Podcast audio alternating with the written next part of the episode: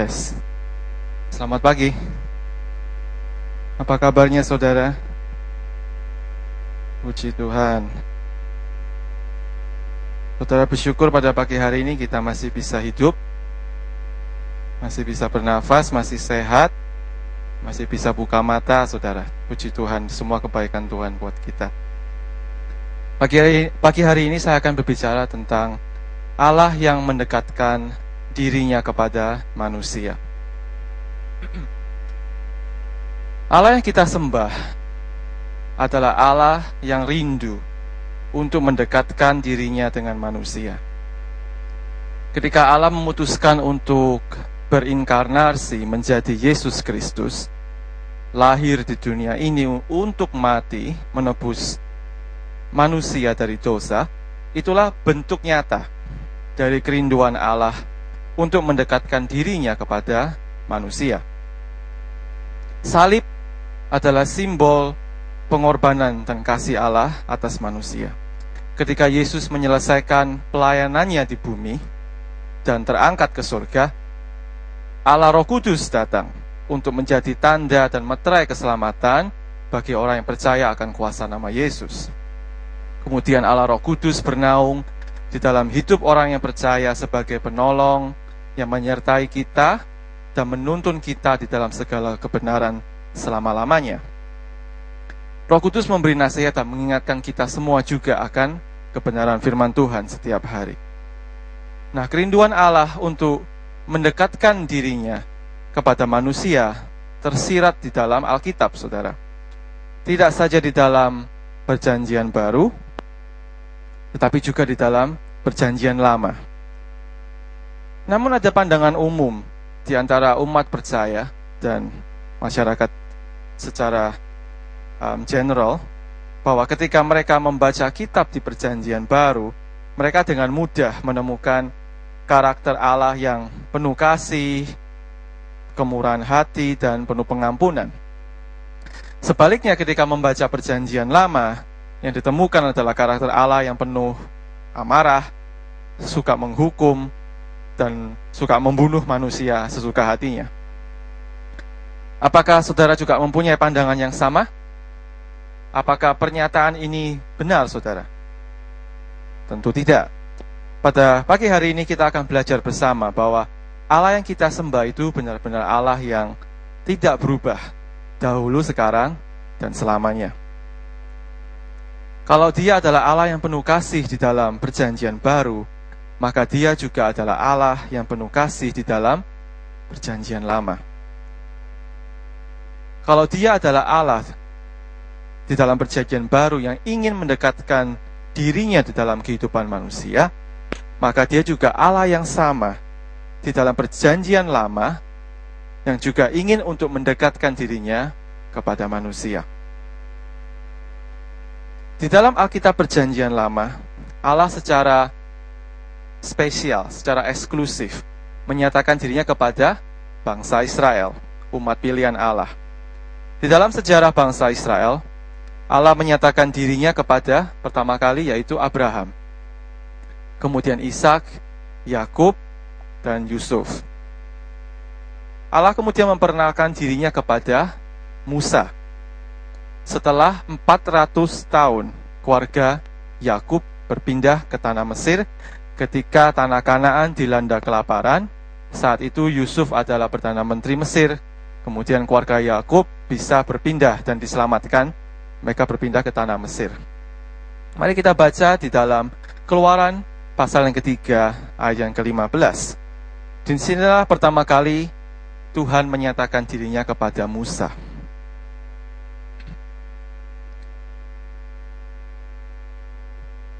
Keluaran 3.15 berkata demikian, saudara. Selanjutnya berfirmanlah Allah kepada manusia, Beginilah kau katakan kepada orang Israel, Tuhan Allah nenek moyangmu, Allah Abraham, Allah Ishak, Allah Yakub telah mengutus aku kepadamu, itulah namaku untuk selama-lamanya dan itulah sebutanku turun-temurun. Jadi Allah mengambil inisiatif untuk memperkenalkan dirinya kepada Musa Musa adalah seorang Yahudi, keturunan Yahudi yang dipungut oleh putri Firaun, yang dipilih Allah untuk membawa kabar pengharapan akan sebuah tanah perjanjian kepada bangsa Israel yang pada saat itu sedang dijajah oleh bangsa Mesir. Allah tidak hanya ingin menepati janjinya yang diberikan kepada Abraham, Ishak, dan Yakub, tetapi juga meneruskan kemudian pekerjaan agung keselamatan buat kita semua buat seluruh umat manusia. Pertanyaannya, siapakah Abraham? Siapakah Ishak? Siapakah Yakub? Apa spesialnya dari ketiga orang ini, saudara? Mereka adalah manusia yang dipilih Allah sesuai dengan kasih karunia Allah, bukan karena mereka sempurna di dalam kehidupan mereka, dan juga bukan karena mereka mencari Allah terlebih dahulu. Kalau saudara baca lebih detail lagi nanti di dalam kitab kejadian, ketiga orang ini didekati oleh Allah. Jadi Allah sekali lagi mengambil inisiatif untuk mendekatkan dirinya kepada ketiga orang ini. Abraham, Ishak, dan Yakub adalah manusia spesial karena Allah memutuskan untuk memakai mereka sebagai bagian dari rencana keselamatan agung buat seluruh umat manusia. Kalau Allah tidak memiliki kerinduan untuk mendekatkan dirinya kepada manusia, maka Allah tidak perlu repot-repot untuk memilih Abraham, Ishak, dan Yakub. Bisakah Allah melakukan karya keselamatan tanpa melibatkan seorang manusia pun? Bisa, bisa saudara. Namun Allah memilih, Allah memilih untuk menyatakan dirinya kepada Abraham, Ishak, dan Yakub sebagai bukti bahwa Allah itu rindu rindu untuk mendekatkan dirinya kepada manusia. Kemudian setelah Musa memutuskan untuk mematuhi panggilan Allah sebagai pemimpin bangsa Israel, Allah menyatakan dirinya secara dahsyat kepada um, bangsa Israel dan juga kepada bangsa Mesir. Kalau saudara ingat di antaranya adalah sepuluh tulah yang ditimpahkan kepada bangsa Mesir. Ada air menjadi darah, ada hujan es, ada nyamuk dan lalat pikat, dan lain-lain. Kemudian ada juga tiang awan di siang hari, ada tiang api di malam hari. Kemudian laut merah yang terbelah menjadi dua ketika bangsa Israel dikejar bangsa Mesir. Bangsa Israel bisa dengan selamat melewati laut merah. Kemudian laut merahnya menutup kembali. Kemudian bangsa Mesir yang mengejar mati tenggelam. Kemudian juga ada peristiwa masa dan Meriba. Kalau saudara ingat ada air yang pahit, kemudian Musa menjatuhkan kayu supaya jadi manis. Kemudian juga ada ketika bangsa Israel kehausan di padang gurun, tidak ada air, tongkat dipukulkan di atas batu karang, keluarlah air. Mujizat saudara. Kemudian roti mana yang turun dari atas surga setiap pagi seperti embun pagi. Itu juga mujizat. Jadi serangkaian peristiwa supernatural ini terjadi dalam jangka waktu empat bulan, saudara. Jadi waktu, waktu ketika Musa baru dipanggil kan, sepuluh sulah dikurunkan, kemudian tiga bulan perjalanan bangsa Israel di tengah padang gurun. Empat bulan, saudara. Jadi kelihatannya kalau kita baca di Alkitab sepertinya terjadi bertahun-tahun. Sebenarnya tidak. Terjadi dalam jangka waktu yang cukup pendek. Menurut catatan Alkitab, jumlah keluarga Yakub waktu berpindah itu 70 orang. Saat bangsa Israel keluar dari tanah Mesir 400 tahun kemudian, jumlah anak laki-laki laki-laki berusia 20 tahun ke atas jumlahnya 600 ribu, saudara. Dari 70 ribu berjumlah jadi 600 ribu. Belum termasuk perempuan dan anak-anak. Tergantung bagaimana setiap keluarga mewariskan jalan iman mereka kepada generasi berikutnya, saya bisa berasumsi bahwa orang Israel setelah 400 berpindah ke tanah Mesir dan dijajah di sana, mereka tidak memiliki pengenalan akan Allah seperti nenek moyangnya. Tidak mengenal Allah seperti Abraham, Ishak, dan Yakub, bahkan tidak seperti Yusuf. Ini dikarenakan Tuhan tidak menyampaikan firman atau menampakkan dirinya selama jangka waktu itu. Kalau saudara tulis ada ada jenjangnya. antara kitab kejadian dan kitab keluaran. Jadi Tuhan menyatakan dirinya kepada sekumpulan manusia, berarti bangsa Israel tadi, yang tidak mengenalnya melalui serangkaian mujizat, dikasih mujizat, dikasih berkat, dikasih pengalaman-pengalaman supernatural, empat bulan ketika mereka baru pertama kali mengenal Allah pada waktu itu. Seberapa banyak dari kita semua, orang Kristen pada zaman modern ini, yang juga mengenal Tuhan dari peristiwa supernatural. Dikasih mujizat dulu, dari berkat. Disembuhkan dari penyakit misalnya, ditolong dari kesusahan besar, diluputkan dari kecelakaan, diberkati dalam usaha dan rumah tangga, dan aneka contoh yang lain, saudara. Ironisnya, sebuah hubungan dengan Tuhan yang dimulai dari mujizat dan berkat tidak menjamin sebuah hubungan yang dalam dan penuh makna. Sebuah hubungan yang hanya dihiasi dengan berkat dan pahala bukanlah hubungan yang sejati. Kalau berkatnya berhenti, hubungannya juga berhenti. Kalau mujizatnya tidak terjadi, apakah hubungannya juga akan berakhir? Pada hakikatnya, manusia diciptakan menurut gambar dan rupa Allah yang berarti manusia itu sejajar dengan Tuhan, saudara, dan mampu menjalin sebuah hubungan yang dalam dan bermakna dengan Tuhan. Itu blueprint atau desain dari manusia itu sendiri. Tetapi karena dosa dan pelanggaran manusia, Tuhan tidak bisa menjalin sebuah hubungan dengan manusia tanpa berkompromi dengan keadilannya. Maka salah satu cara untuk Tuhan supaya manusia itu menjadi tertarik dengan pencipta alam semesta, maka Tuhan menggunakan mujizat, menggunakan berkat, super pengalaman-pengalaman supernatural. Padahal intinya bukan untuk membanjiri manusia dengan berkat, pahala dan seperti dan hal-hal seperti ini, tetapi untuk mempunyai sebuah hubungan dengan manusia. Itu maksudnya. Tapi sayang sekali manusia yang berdosa, yang hatinya tertutup oleh dosa, tidak mempunyai kebenaran ini. Atau dibutakan dari kebenaran ini, yang menyatakan bahwa manusia itu butuh Tuhan. Tapi karena dosa dan pride dan kebanggaan kita, kita tidak mencari Tuhan. Maka Tuhan harus berinisiatif untuk mencari manusia terlebih dahulu.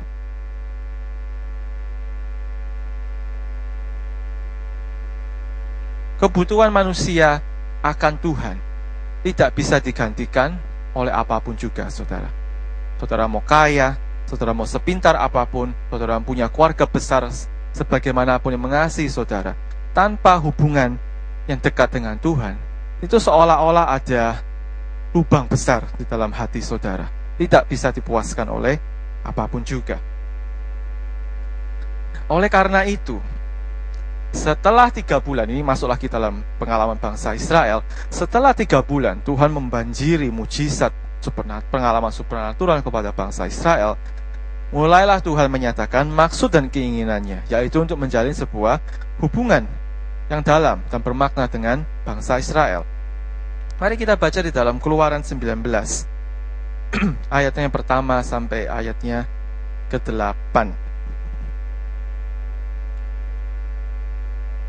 Ayat pertama bunyi seperti ini. Pada bulan ketiga, setelah orang Israel keluar dari tanah Mesir, mereka tiba di padang gurun Sinai pada hari itu juga.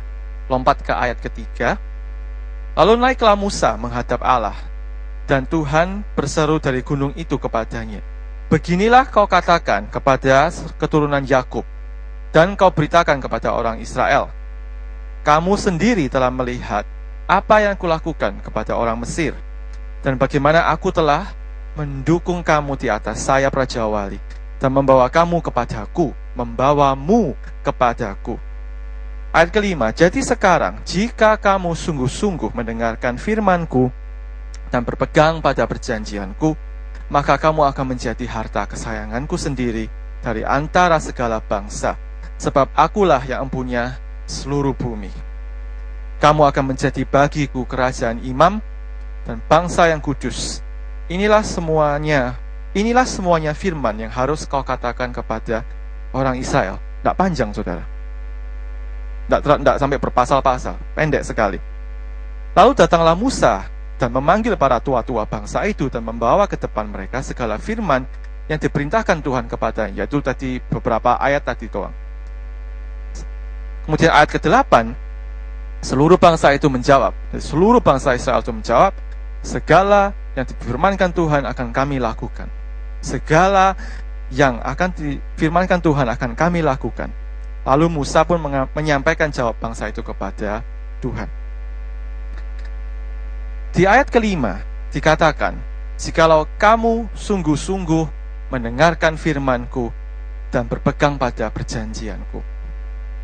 Pertanyaannya, Firman dan perjanjian yang mana, saudara?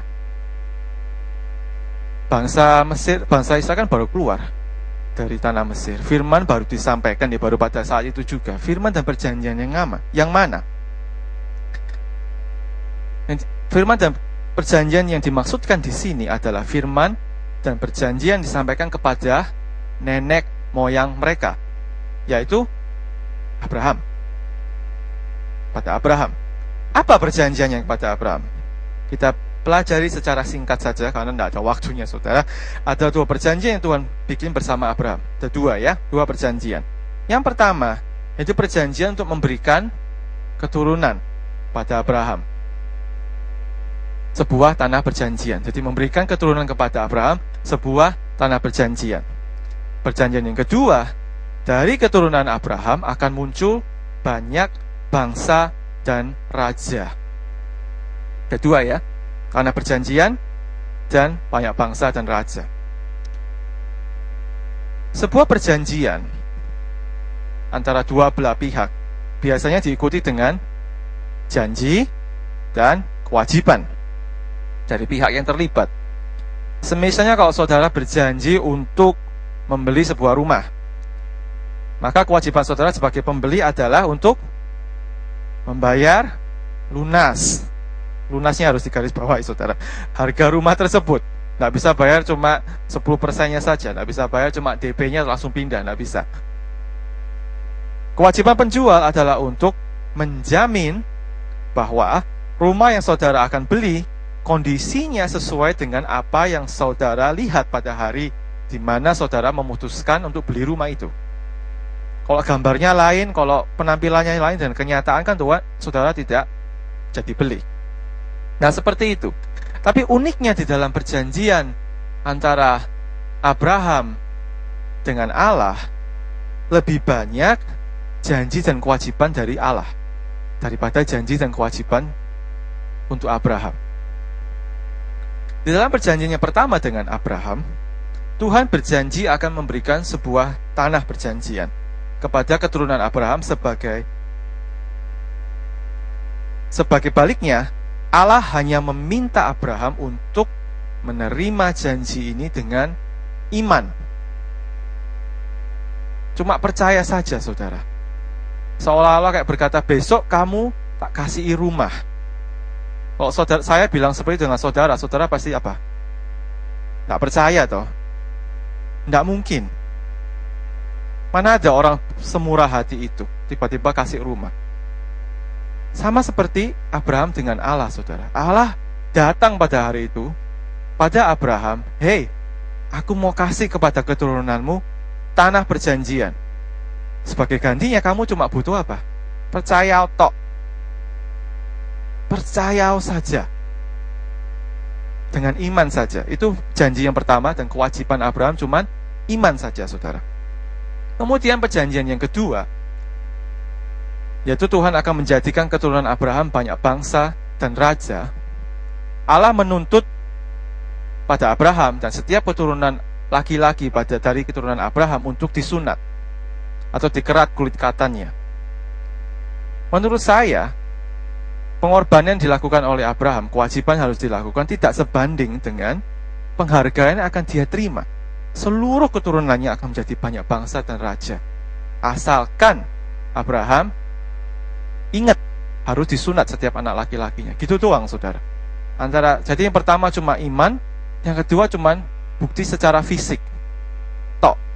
Tidak menuntut Abraham untuk mengikuti firman Allah secara sempurna 100%. Tidak boleh keliru. Tidak boleh berbohong sehari pun, tidak boleh benci sekalipun, tidak boleh marah, berdusta, tidak ada saudara. Dalam perjanjiannya dengan Abraham itu semua dengan kasih karunia atas dasar kasih karunia, atas dasar iman. Gitu aja. Jadi itu dua perjanjian yang dibentuk Allah dengan Abraham pada waktu itu. Dan perjanjian yang sama ini sebenarnya yang di refer, yang direferensikan Tuhan ketika dia berfirman tadi dalam keluaran 19 ayat kelima tadi. Jikalau kamu mendengarkan firmanku dan berpegang pada segala perjanjianku. Ya cuma dua ini loh saudara. Tapi jawaban bangsa Israel, kalau saudara baca lagi ayat ke-8, jawabannya, segala yang difirmankan Tuhan akan kami lakukan. Kalau saudara teliti lagi dari ayat, ayat seperti ini, ini seperti jawaban seorang yang tidak apa ya jawaban orang tidak tahu gitu loh kewajibannya tuh apa setelah ngomong ini asal jeplak aja wes ya wes Tuhan kamu kasih aku firman apa pun di atas dua perjanjian dan firman tadi, kami juga bisa akan turuti. Ya, seolah-olah menantang Tuhan. Oh, standarmu tidak terlalu tinggi kok buat kami semua. Bisa kok kami melakukan semuanya itu. Jadi jawaban bangsa Israel ini yang menjadi landasan turunnya hukum Taurat. Tuhan ditantang, oke, okay, kamu bilang kamu bisa melakukan segala perjanjianku, turunlah hukum Taurat, saudara. Tidak cuma 10 hukum saja, tetapi segala macam yang lainnya di belakang, seluruh hukum Taurat. Rasul Paulus menjelaskan di dalam Roma ayat yang keempat, 11 sampai 16. Dia berkata seperti ini. Dan tanda sunat itu diterimanya, nya itu adalah Abraham, sebagai meterai kebenaran berdasarkan iman yang ditunjukkannya sebelum ia bersunat. Demikianlah ia dapat menjadi bapa semua orang percaya yang tak bersunat, supaya kebenaran diperhitungkan kepada mereka. Sebab bukan karena hukum ayat ke-13, sebab bukan karena hukum Taurat telah diberikan janji kepada Abraham dan keturunannya, bahwa ia akan memiliki dunia, tetapi karena kebenaran berdasarkan iman, saudara. Ayat ke-15. Karena hukum Taurat membangkitkan murka, tetapi di mana tidak ada hukum Taurat, di situ tidak ada juga pelanggaran. Ayat ke-16. Karena itulah kebenaran berdasarkan iman supaya merupakan kasih karunia sehingga janji itu berlaku bagi semua keturunan Abraham, bukan hanya bagi mereka yang hidup dari hukum Taurat, tapi juga bagi mereka yang hidup dari iman Abraham. Sebab Abraham adalah bapak kita semua. Ya kita ini, saudara. Kita hidup karena iman. Nah, saudara lihat sendiri, kalau kita harus hidup dalam hukum Taurat, tidak ada yang sukses, saudara. Saudara lihat sejarahnya bangsa Israel, babak belur sudah keluar masuk um, penjajahan. Karena mereka menantang Tuhan kok. Tuhan ditantang ya sudah tak kasih. Kamu istilahnya ya, ketika bangsa ketika Allah menuntut bangsa Israel untuk cuma berpegang pada dua perjanjian tadi, bangsa Israel itu menambahi. Saudara kalau pernah baca klausa hukum, saudara senang sekali toh perjanjian klausa hukum biasanya saya lihat kalau kontrak itu tebelnya bukan main saudara. Klausa 1 sampai 100, 1.2, 3, 4 terus. Ini cuma dua. Cuma dua. Enak, gampang saudara. Pihak A Allah, pihak B kita. Pihak A mengatakan bahwa kamu tak kasih ini supaya asalkan kamu beriman. Satu. Ayat kedua, pihak A Allah berkata, kamu tak kasih ini kalau kamu keturunanmu juga disunat. Cuma dua itu tok. Orang Israel bilang, oh tambahi saja tidak apa-apa. Kami bisa melakukan firmanmu. Tambahi sama Tuhan saudara sampai seribu lebih. Ini jadi dasar iman percaya kita bahwa kita sungguh-sungguh dibenarkan oleh karena iman kepada Tuhan Yesus. Tuntutan untuk memenuhi hukum Taurat memperumit kehidupan bangsa Israel. Seperti yang Rasul Paulus katakan, hukum Taurat membangkitkan murka. Karena semakin banyak peraturan, maka semakin banyak pelanggaran. Seandainya bangsa Israel, seandainya bangsa Israel tetap tinggal di dalam perjanjian yang mula-mula, yaitu perjanjian berdasarkan kasih karunia, segala sesuatunya akan lebih mudah, saudara. Di sinilah kita bisa melihat demonstrasi kasih Allah di dalam perjanjian lama. Saya bawa, saya balik lagi ke dalam poin pertama, saya mengatakan bahwa Allah itu penuh kasih. Allah menghukum bangsa Israel karena sebagai konsekuensi, saudara. Dikasih hukum ya kalau dilanggar ya ada hukumannya. Tapi pada intinya Tuhan itu cuma mau datang tanpa dengan cuma-cuma. Ini loh kasih karunia aku padamu manusia. Kalau kamu percaya, hidupmu jauh lebih gampang. Allah mengetahui bahwa bangsa Israel akan mengalami banyak penderitaan dan kesusahan karena keputusan yang mereka perbuat pada hari itu di masa yang akan datang. Oleh karena itu selain selain menurunkan 10 perintah, Tuhan juga memberikan sebuah sarana bagi bangsa Israel untuk memohon pengampunan saudara atas pelanggaran mereka. Kalau cuma dikasih hukum, cuma dikasih hukum tok, sudah punah bangsa Israel ribuan tahun yang lalu, habis semua. Tapi Tuhan memberikan sarana supaya bangsa Israel bisa meminta pengampunan kepada Tuhan atas segala pelanggaran mereka. Sarana yang diberikan adalah tabernakel, saudara. Pernah dengar ya tabernakel? Yang secara harafiah itu berarti tenda atau rumah kediaman, tabernakel. Kita baca di dalam keluaran pasal 25 ayat yang ke-8 sampai 9. Di sini dikatakan, dan mereka, mereka di sini adalah bangsa Israel, harus membuat tempat kudus bagiku, supaya aku akan diam di tengah-tengah mereka. Menurut segala apa yang kutunjukkan kepadamu sebagai contoh kemah suci dan sebagai contoh segala perabotannya, demikianlah harus kamu membuatnya. Jadi sekali lagi, melalui sarana ini, sekalipun bangsa Israel telah berbuat banyak pelanggaran, di dalam perjanjian kewajiban mereka untuk mematuhi segala firman Tuhan tadi, Allah bersedia untuk mengampuni mereka dan tetap memilih mereka sebagai bangsa pilihan Allah. Baik tidak saudara Tuhan itu? Baik toh. Kalau semisalnya Tuhan cuma ditantang kok saudara kalau anggapan orang berkata Allah perjanjian lama itu Allah penuh murka, waktu Tuhan ditantang kasih hukum cuma dikasih hukumnya toh saudara nggak dikasih tabernakel, nggak dikasih sarana untuk meminta pengampunan. No mercy, tapi enggak, itu bukan Tuhan kita. Kerinduan Allah untuk mempunyai hubungan yang dalam dan bermakna dengan bangsa Israel tidak dapat dihentikan oleh apa pun, termasuk dosa, keangkuhan, dan kebodohan bangsa Israel. Tidak ada yang dapat menghentikan Allah untuk tetap mengasihi manusia. Tuhan dengan segala kesabaran dan kasihnya, tanpa meninggalkan keadilannya, memberikan kesempatan kepada bangsa Israel dan kita semua yang mendengar cerita ini untuk menyadari bahwa kasih Allah ada bagi manusia secara cuma-cuma. Cuma terkadang manusia yang salah mengerti dan beranggapan negatif akan maksud kebaikan Tuhan dalam kehidupan manusia.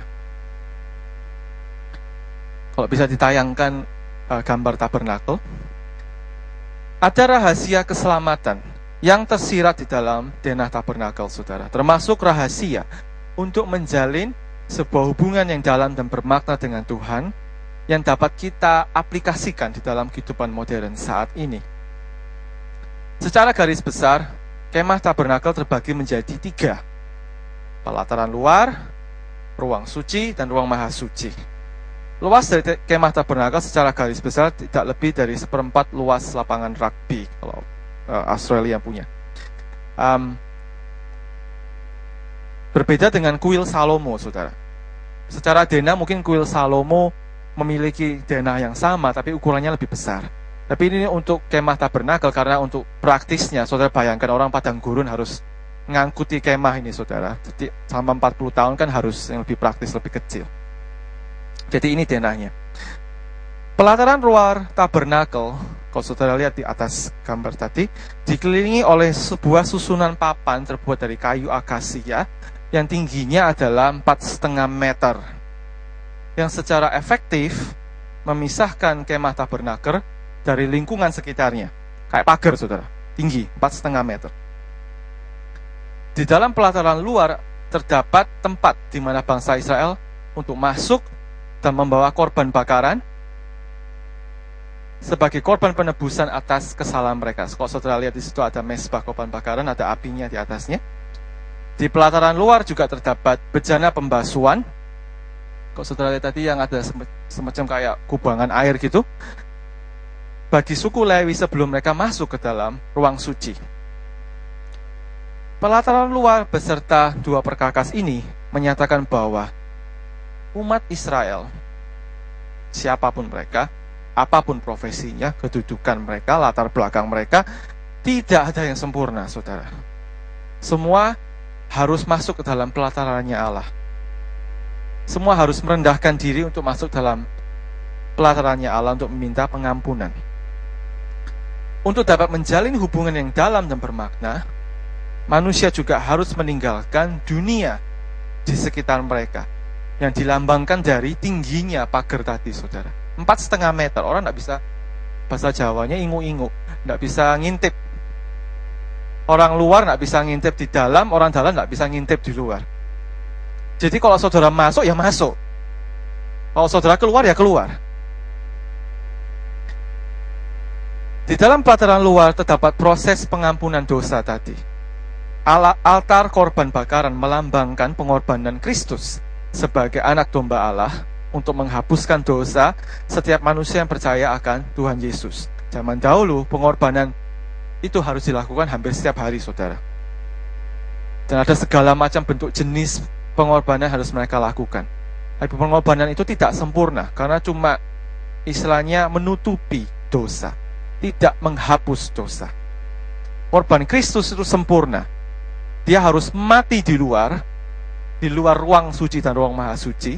Istilahnya dia tuh harus diinjak-injak di sana, di luar. Supaya dengan korbannya, kita ini bisa masuk ke dalam ruang suci dan ruang maha suci. Matinya tidak bisa di dalam, saudara. Matinya harus di luar. Matinya harus direndahkan seperti itu. Diinjak-injak. Kemudian jenazahnya istilahnya dibuang Bejana pembasuhan yang berisi air itu melambangkan firman Allah yang adalah cermin. Cermin bagi kita semua. Orang yang percaya bukan kaca tapi cermin, Saudara. Kalau Saudara bercermin, Saudara bisa melihat muka Saudara yang ganteng dan cantik. Kalau Saudara kaca, Saudara tidak bisa melihat apa-apa, ya kan? Cermin digunakan supaya kita mengkoreksi, mengingatkan dan mendidik kita akan jalan kehidupan yang sejati, Saudara. Sebagai kaum tadi dikatakan kaum imamat rajani. Walaupun kita sebagai kaum beriman, kita sudah dipanggil sebagai imamnya Allah, sudah ditebus melalui darah Kristus yang sempurna. Kita masih harus setiap hari diperbaharui pikiran kita, ya kan?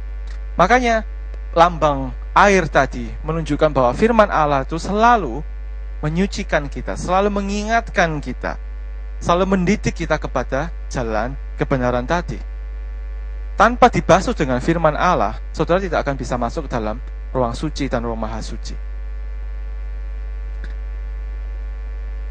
Mari kita baca bersama di dalam Ibrani pasal 7 ayat 26. Ini untuk menekankan poin saya kembali tadi. Sebab imam besar yang demikian yang kita perlukan. Imam besar kita adalah Tuhan Yesus Kristus, yaitu yang saleh, tanpa salah, tanpa noda, yang terpisah dari orang-orang berdosa dan lebih tinggi daripada tingkat-tingkat sorga. Ayat 27, yang tidak seperti imam-imam besar lain, yang setiap hari harus mempersembahkan korban untuk dosanya sendiri, dan sesudah itu barulah untuk dosa umatnya. Sebab hal itu telah dilakukannya satu kali untuk selama-lamanya. Ketika ia mempersembahkan dirinya sendiri sebagai korban. So, dengan mendapat pengampunan dan pembenaran, maka kaum Lewi, yaitu kaum yang ditugaskan untuk ngurusi tabernakel ini, saudara, dapat masuk ke dalam ruang suci. Bangsa Israel tidak bisa masuk ke dalam ruang suci. Hanya para imam, yaitu suku Lewi, yang bisa masuk dalam ruang suci dan ruang maha suci. Mereka cuma stop di depan, mengantarkan lembu atau sapi atau korban bakaran lainnya untuk penebusan dosa mereka. Dibawalah korban itu kepada para imam, kemudian imam yang akan memproses semuanya. Tahukah saudara bahwa sebagai umat Kristen tadi saya sudah bilang bahwa kita ada sudah dipilih sebagai imam untuk melayani Tuhan. Saudara dan saya mendapat akses masuk ke dalam ruang suci dan maha suci. Pertanyaannya, sudahkah kita menggunakan akses ini? Atau mungkin pertanyaan, tahukah saudara akan hal ini? Tahukah saudara bahwa saudara adalah imam, imam-imamnya Allah? Apakah saudara cuma menganggap diri saudara sebagai umat Israel yang tidak bertugas untuk melayani Tuhan? Tapi semua orang Kristen dipanggil menjadi imamnya Allah. Itu adalah kebenaran tertulis dalam firman. Apakah kita masih ragu dan enggan untuk memiliki hubungan yang lebih dalam dan bermakna dengan Tuhan dengan cara masuk ke dalam ruang suci. Apakah saudara masih merasa aku ini penuh dosa? Lebih baik aku tinggal di luar saja. Apakah saudara masih punya anggapan seperti itu? Janganlah saudara khawatir, karena tidak ada bentuk kesalahan apa pun menghalangi kasih Allah atas hidup kita, saudara. Jadi dikatakan bahwa korban Kristus sempurna untuk selamanya. Berarti dosa saudara yang akan datang, yang lalu, dan saat ini sudah semua diampuni saudara. Sehingga kita semua tidak punya alasan untuk tidak menjalin hubungan yang dalam dan bermakna dengan Tuhan. Di dalam ruang suci. Kalau saudara lebih memilih tinggal di luar, itu seolah-olah saudara menghina pengorbanan Kristus. Dia sudah mati buat kita semua, diinjak-injak di luar tadi, supaya saudara masuk. Saudara tidak mau masuk. Bagaimana perasaan Allah kalau saudara sebagai Allah, bagaimana perasaan Allah? Saudara sudah memberikan segalanya, kok masih tidak mau masuk? Harus bagaimana lagi? Kita sendiri yang harus sadar, saudara, bahwa kita harus masuk. Kita harus berani masuk. Mendekatkan diri kepada Tuhan. Oh, kita sudah dibenarkan, toh. Dibenarkan karena iman, bukan karena perbuatan baik kita. Di dalam Ibrani pasal yang keempat ayat ke-16, Rasul Paulus di sini berkata, Sebab itu, marilah kita dengan penuh keberanian menghampiri tahta kasih karunia. Penuh keberanian, saudara. Supaya kita menerima rahmat dan menemukan kasih karunia untuk mendapatkan pertolongan kita pada waktunya. Jangan lagi saudara takut dan khawatir. Jangan lagi saudara dibodohi oleh tuduhan, tu, suara tuduhan-tuduhan dari iblis yang menyatakan saudara tidak layak masuk. Siapa bilang saudara? Siapa bilang? Nah sekarang, kalau saudara sudah punya kesadaran untuk masuk ke dalam ruang suci dan ruang maha suci, apa tugas saudara di sana? Duduk-duduk manis dalam ruang maha suci atau ruang suci, tunggu Tuhan datang? Tidak, saudara ada kewajibannya di dalam ruang suci dan ruang maha suci. Oh, bisa ditayangkan kembali di tabernakel. Di dalam ruang suci terdapat tiga tugas utama para imam. Yang pertama, saya tak isi bensin, saudara.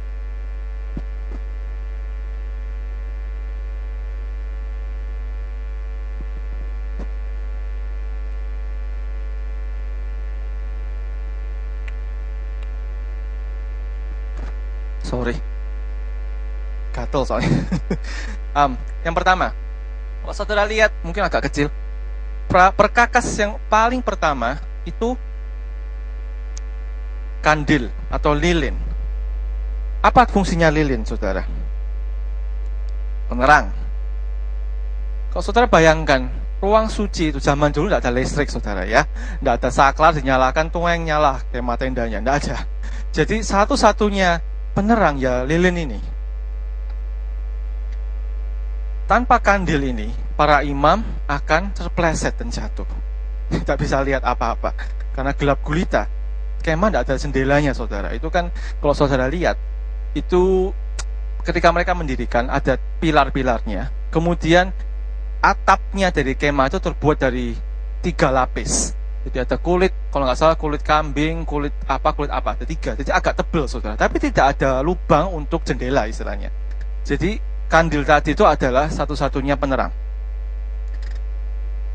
Kandil menggunakan minyak sebagai bahan bakar, seperti lampu teplok. Saudara tahu lampu teplok ya? Jadi menggunakan minyak sebagai bahan bakar. Bukan saya bilang lilin itu salah semestinya. Bukan lilin, karena kalau lilin itu membakar dirinya sendiri supaya terang. Tapi ini butuh minyak, saudara. Harus selalu diisi minyak.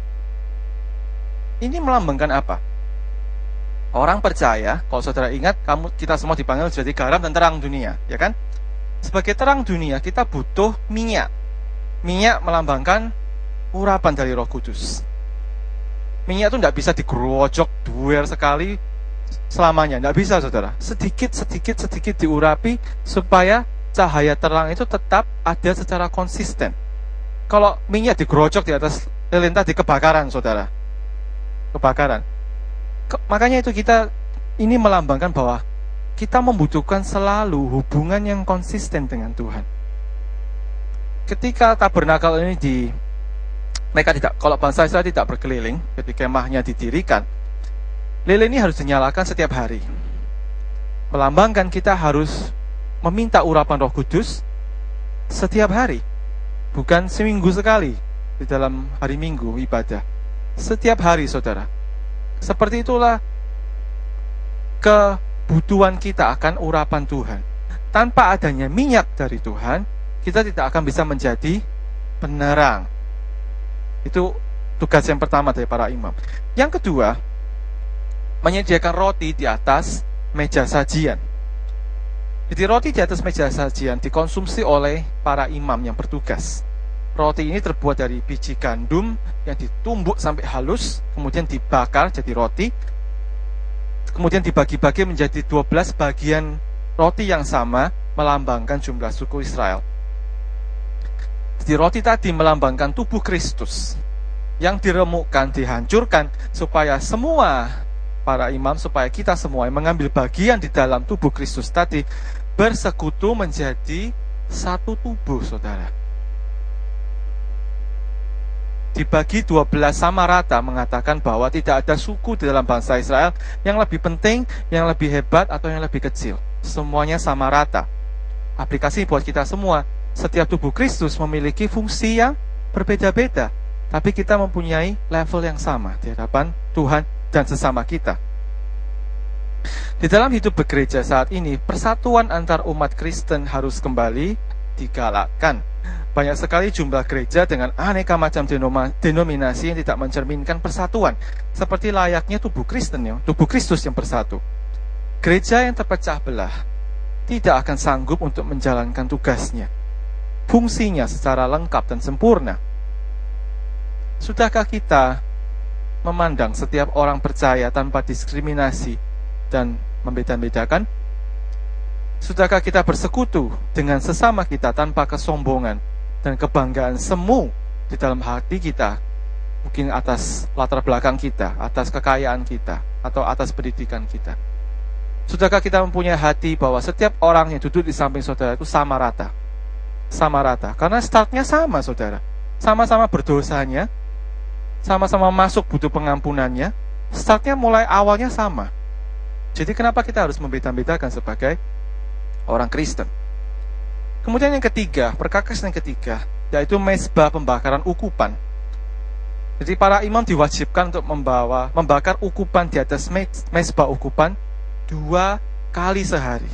Kalau lilin sehari, roti sehari sekali, meja ukupan membawakan doa tadi dua hari sekali. Mepa ukupan membutuhkan ukupannya, saudara. Ukupan ini terbuat dari berbagai macam bahan. Dua di antaranya adalah kemenyan dan garam. Kalau saudara pernah bau menyan, baunya harum, saudara. Dan garam untuk juga membuat um, rasanya lebih strong lagi, lebih keras lagi. Mesbah ukupan dan ukupan yang dibakar tadi melambangkan kehidupan kita sebagai orang percaya supaya kita menjadi persembahan yang harum buat Tuhan. Kita harus hidup di dalam kebenaran. Kita harus mendedikasikan hidup kita setiap hari kepada Tuhan. Dua hari sekali melambangkan bahwa orang percaya harus pagi hari saat teduh menyatakan komitmen mereka, Tuhan aku hari ini akan mendedikasikan hidupku padamu. Malam hari melambangkan kita mengevaluasi kita menjalankan nggak komitmen kita pagi hari tadi. Dua hari sekali, saudara. Itu yang disarankan di dalam tema Denah Tabernakel tadi.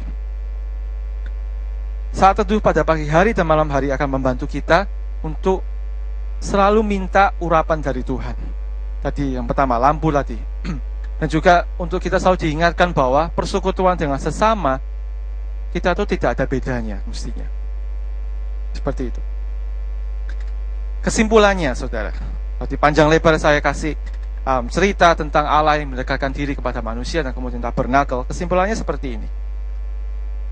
Kita sudah belajar bersama bahwa Allah di dalam perjanjian lama adalah Allah yang sama.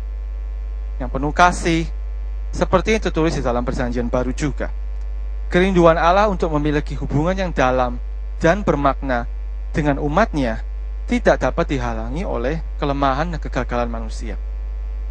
Melalui denah tabernakel, Allah memberikan sebuah sarana bagi bangsa Israel untuk menebus segala pelanggaran dan dosa mereka sehingga mereka bisa kembali datang dan mendekatkan diri kepada Allah.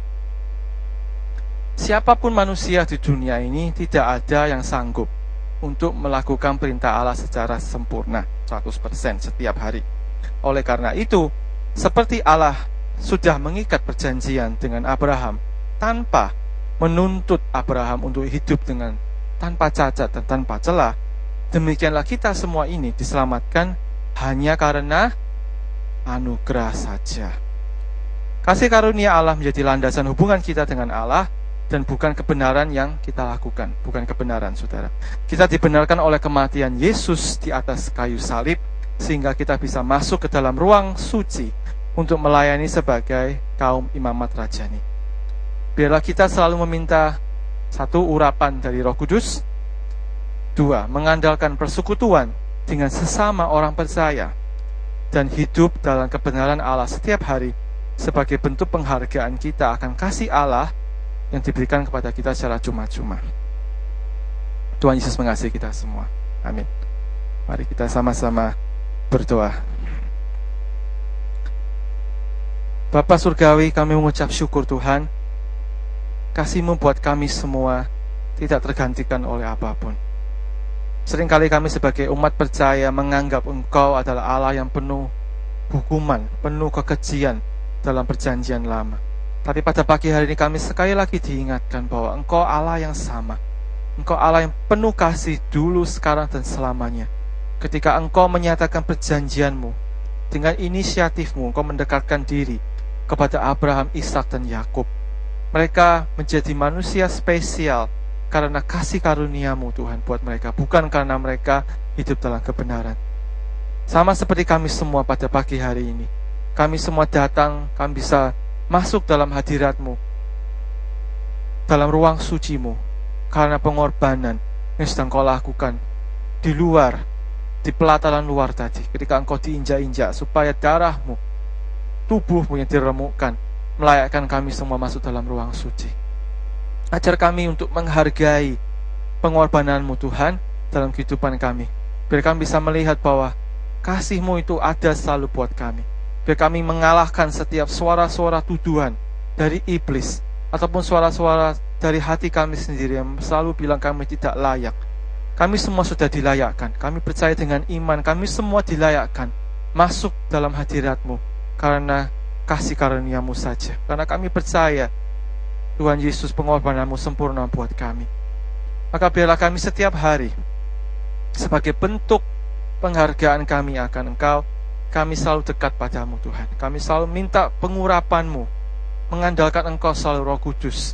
Bukan menganggap Engkau sebagai sinterklas yang datang untuk kasih berkat saja. Tapi kami sungguh mau menjalin sebuah berkat, menjalin sebuah hubungan Tanpa berkat pun tidak apa-apa, saudara. Tidak apa-apa Tuhan. Tanpa pahala pun tidak apa-apa. Kami hanya mau dekat padamu. Kami hanya mau ingin mengenal hatimu Tuhan. Seperti engkau mau untuk mengenal hati kami. Terima kasih kalau engkau begitu merendahkan dirimu. Levelmu sebagai Allah semesta alam. Kau rendahkan dirimu ke level kami Tuhan.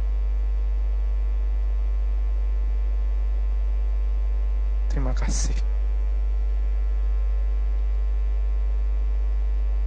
Dan kami semua tidak layak Tuhan.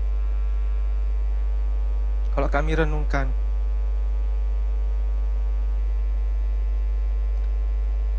siapakah kami Tuhan? Terima kasih.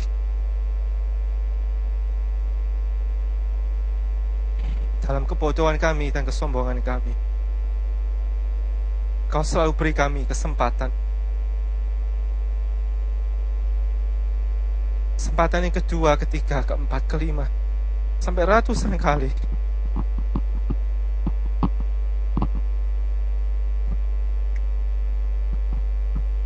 Terima kasih.